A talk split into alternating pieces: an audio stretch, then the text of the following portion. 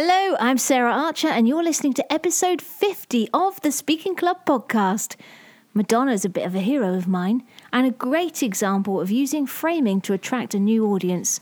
She's been a cowgirl, a gangster, and I particularly loved it when she tapped into her Italian roots and stuck a couple of cornettos on her basque to become a gay icon. I started this podcast for two reasons because I want to help people recognize the power of stories and humor in speaking, and because I believe it's your message that counts, not the number of ums and ahs you use.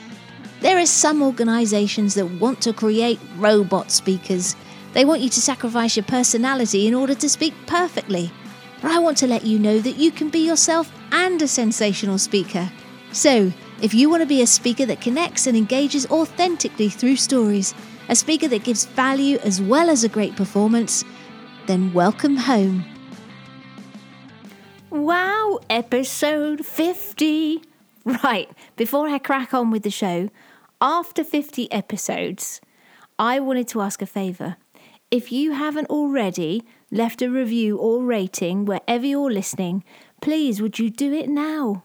Or if you're driving when you get where you're going, just pause me and take a couple of minutes to say something heartfelt about how the Speaking Club has changed your life. Or you could just say you like listening because it's got some good guests and stuff. And if you've done it already, I just want to say thank you. You're a star. Okay. So, I've been wanting to share about the concept of framing for a while now. And since this month has loosely been around performing, I thought it would fit nicely. I also felt that it'd become a bit more urgent after a second guest on the show moaned about TED Talks. Both Professor Richard Wiseman and Dr. Steve Cross felt that the Talk Like TED movement is responsible for cranking out homogenous, boring speakers.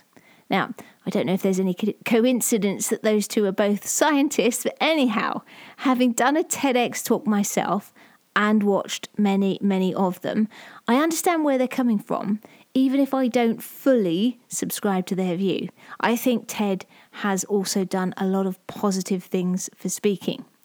Now, Steve in particular talked last week about letting go of the notion of a one size fits all great speaker with all its implied conventions and and start embracing the idea of being the right speaker for the audience at hand.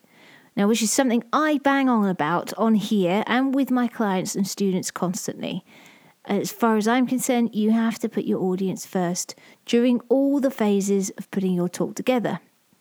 So, this might end up you know, meaning that you change something as simple as the clothes you wear uh, and dress down or dress up, or leave out something contentious or completely changing the way you present the message so that it resonates with the audience you've actually got rather than the one you want to have or wish you had. So, after the show with Steve, you may well have been thinking, how? How can I keep the same core content, because that's my area of expertise, but change it so that a new audience can relate? Well, that's where framing comes in. Framing is a concept or tool that's used in theatre, film, TV, literature, and even music. And what it means is having some device, a situation or structure, or another framing story, even, that allows the original story to be told and or be better understood by the audience. Let me give you some examples from different arts to illustrate. So, Shakespeare plays are a great example. Now, when you want to put on a play or a musical in the theatre, you normally have to pay performing rights, and that's a fee for each performance. And these can be too expensive for some groups to afford, and that fee normally goes to the writer. But there's an expiry date, and some plays are free to perform including those of Shakespeare, which is why you see so many of them around. Obviously, quite aside from the fact they're obviously brilliant. But the quandary for many of the groups that perform these Shakespeare plays, perhaps the millionth version of Romeo and Juliet or, or Hamlet, is how to make it different. And I read a great quote uh, from author Lisa Tuttle on writing in the fantasy and science fiction genre, which I think applies in this context too. She said, You've got to make it familiar enough to satisfy expectations, yet different enough to be surprising and distinctive. Now, there are many different ways actors and directors have tried to achieve this with Shakespeare. Uh, it might be set in a different time, perhaps today, or during a war, or during the 60s, or in a different place, perhaps in space, or on a submarine, or they might try and shake things up with the casting. A female Hamlet, or two men playing Romeo and Juliet. Who knows?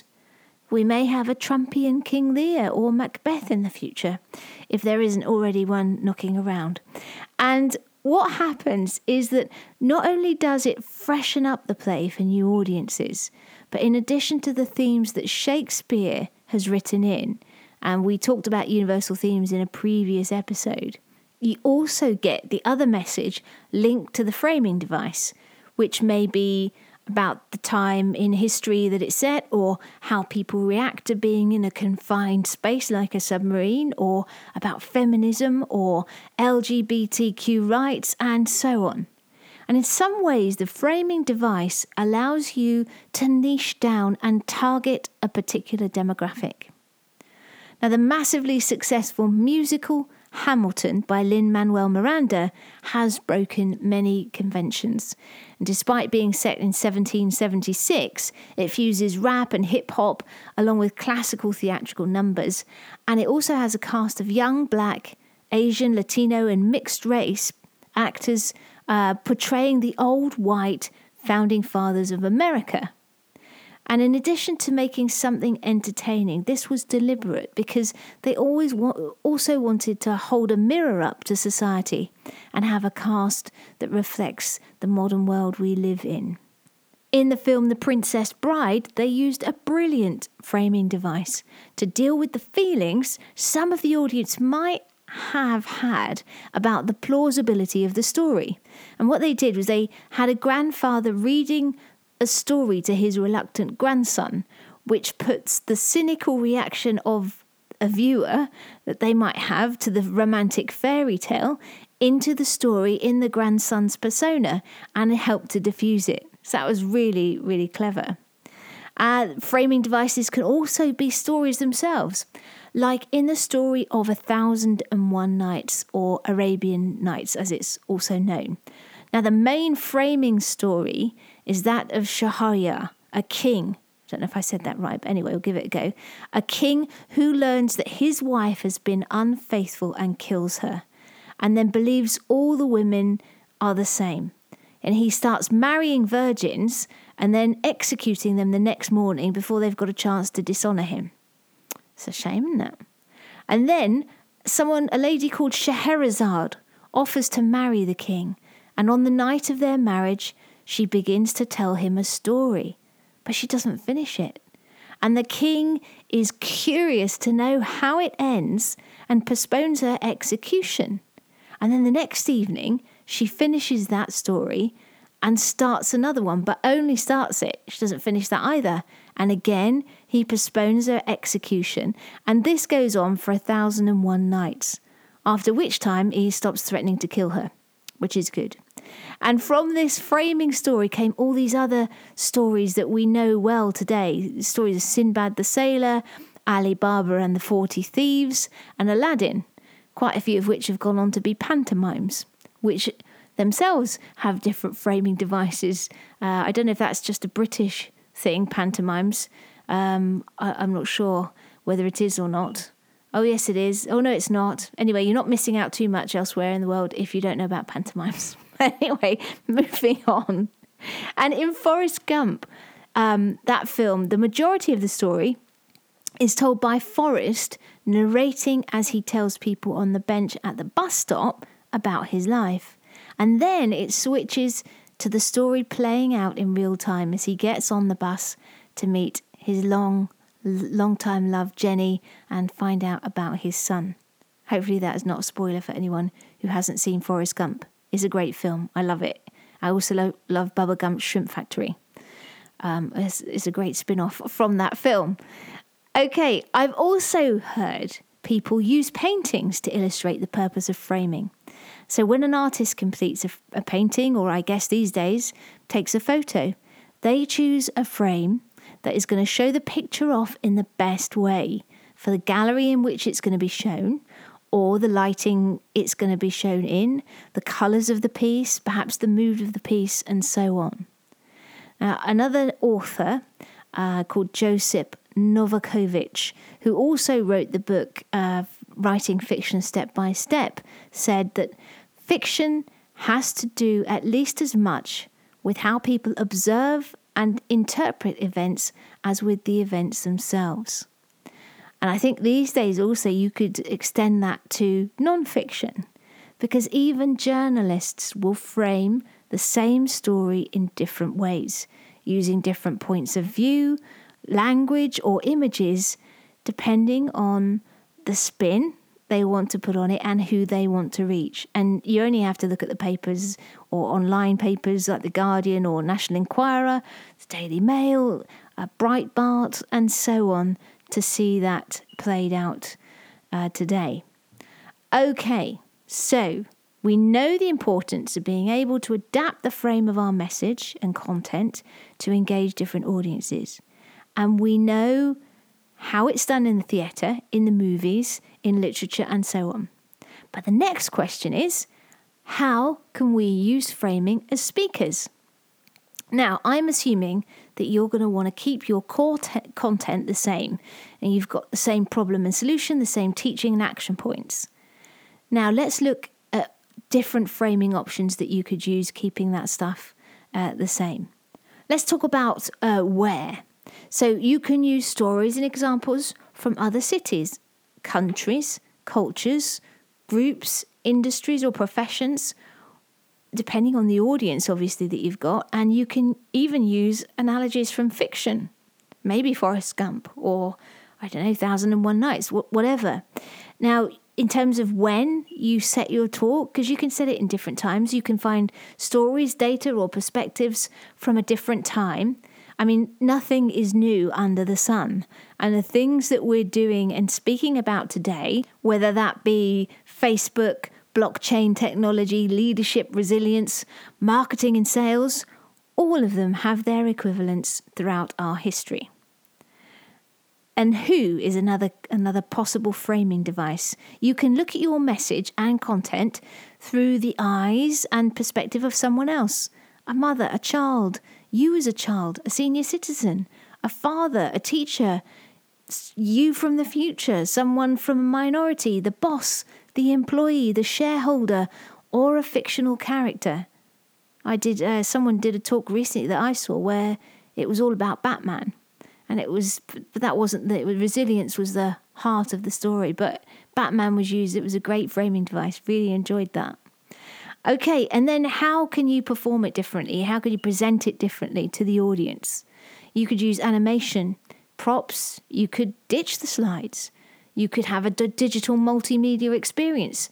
Well, if we get really fancy, you could use VR. a small audience for that, maybe. Um, you could bring in a sketchnote artist to bring it to life while you're talking. You could do the talk sitting down. You could do it whilst you're exercising on a soapbox, walking among the audience, or even from off stage. Lots of opportunities to shake your content up and make it more relevant and engaging and exciting for your audience and you.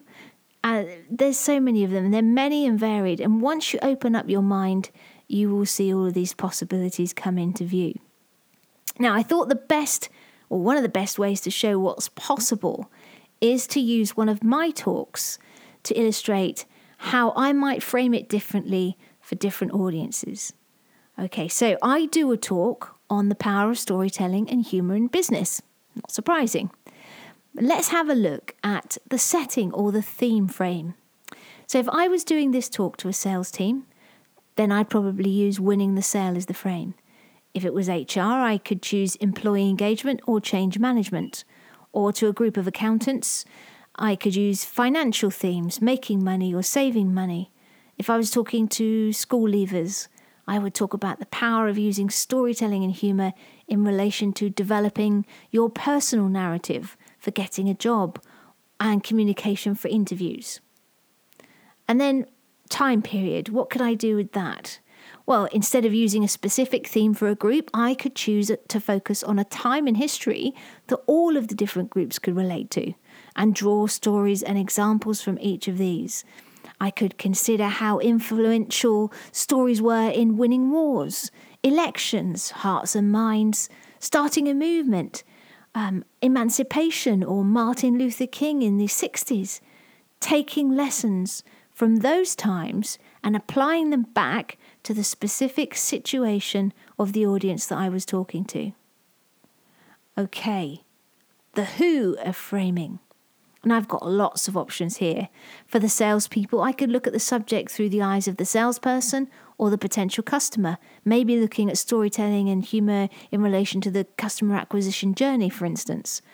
For HR, I could frame the talk from the employee perspective, or HR, or the manager, and talk about the employment cycle and how storytelling humour influence that. For accountants, I could also talk about things through a potential customer perspective or an accountant or a partner. And for the kids, I could look at it through their lens, future them looking back, or a potential employer. There are so many options for perspective and making your talk really hit the mark for different audiences. Now, the performance side, let's have a look at this. I could start this talk on a soapbox and set it in Speaker's Corner, which, for those of you that don't know, is a traditional site for public speeches and debate in Britain. And at Speaker's Corner in Hyde Park in London, people like Karl Marx, Lenin, George Orwell, Orwell are just some of the luminaries who've exercised their right to free speech. But the point that I'd make in the talk is that the ones who got listened to and followed were the ones who engaged the audience emotionally through stories and humour. I could use video and show some of the business icons who've used stories to sell, like Steve Jobs. I could even, if I was brave and depending on the audience demographic, I could even get an audience member up on stage with me to start the talk by telling a story from their childhood. A bit risky, but it could be very memorable. So the framing is all about the contextualization of your talk and making sure that your audience connects with it in the most powerful way possible. And hopefully, in this show, I've given you some food for thought for some of your future presentations. Excellent. Well, that's it from me today. I am interviewing some amazing guests this week, and I wouldn't want you to miss out on those people when they come out next month. So, wherever you are, whatever platform you're on, go ahead and subscribe now. And I also just want to say thank you so much for listening. I couldn't do this without you. Well, I could, but it would be a bit sad and lonely. Um, I'll catch you next week. And in the intervening period, go ahead and grab your life by the nuts and get cracking. Hey, if you're listening to this show because you want to start speaking or have a big talk or pitch coming up and you want to make it the best it can be, then you made the right choice because this podcast is the vehicle that can help you get there. But I wanted to tell you about something that will get you there even faster. Something that incorporates all the hacks, tools, and tips I've picked up from my years in comedy, theatre, marketing, and coaching. And that's my blueprint for creating and delivering a story led talk that engages, inspires, and converts. And the best bit is that I'll be sharing my blueprint and the mindset hack that will help you overcome public speaking anxiety in a free webinar masterclass. To register, go to thespeakingclub.com slash masterclass. This puppy gives you the soup to nuts for creating powerful talks that connect with and engage your audience every time. So grab your place now. That's thespeakingclub.com slash masterclass.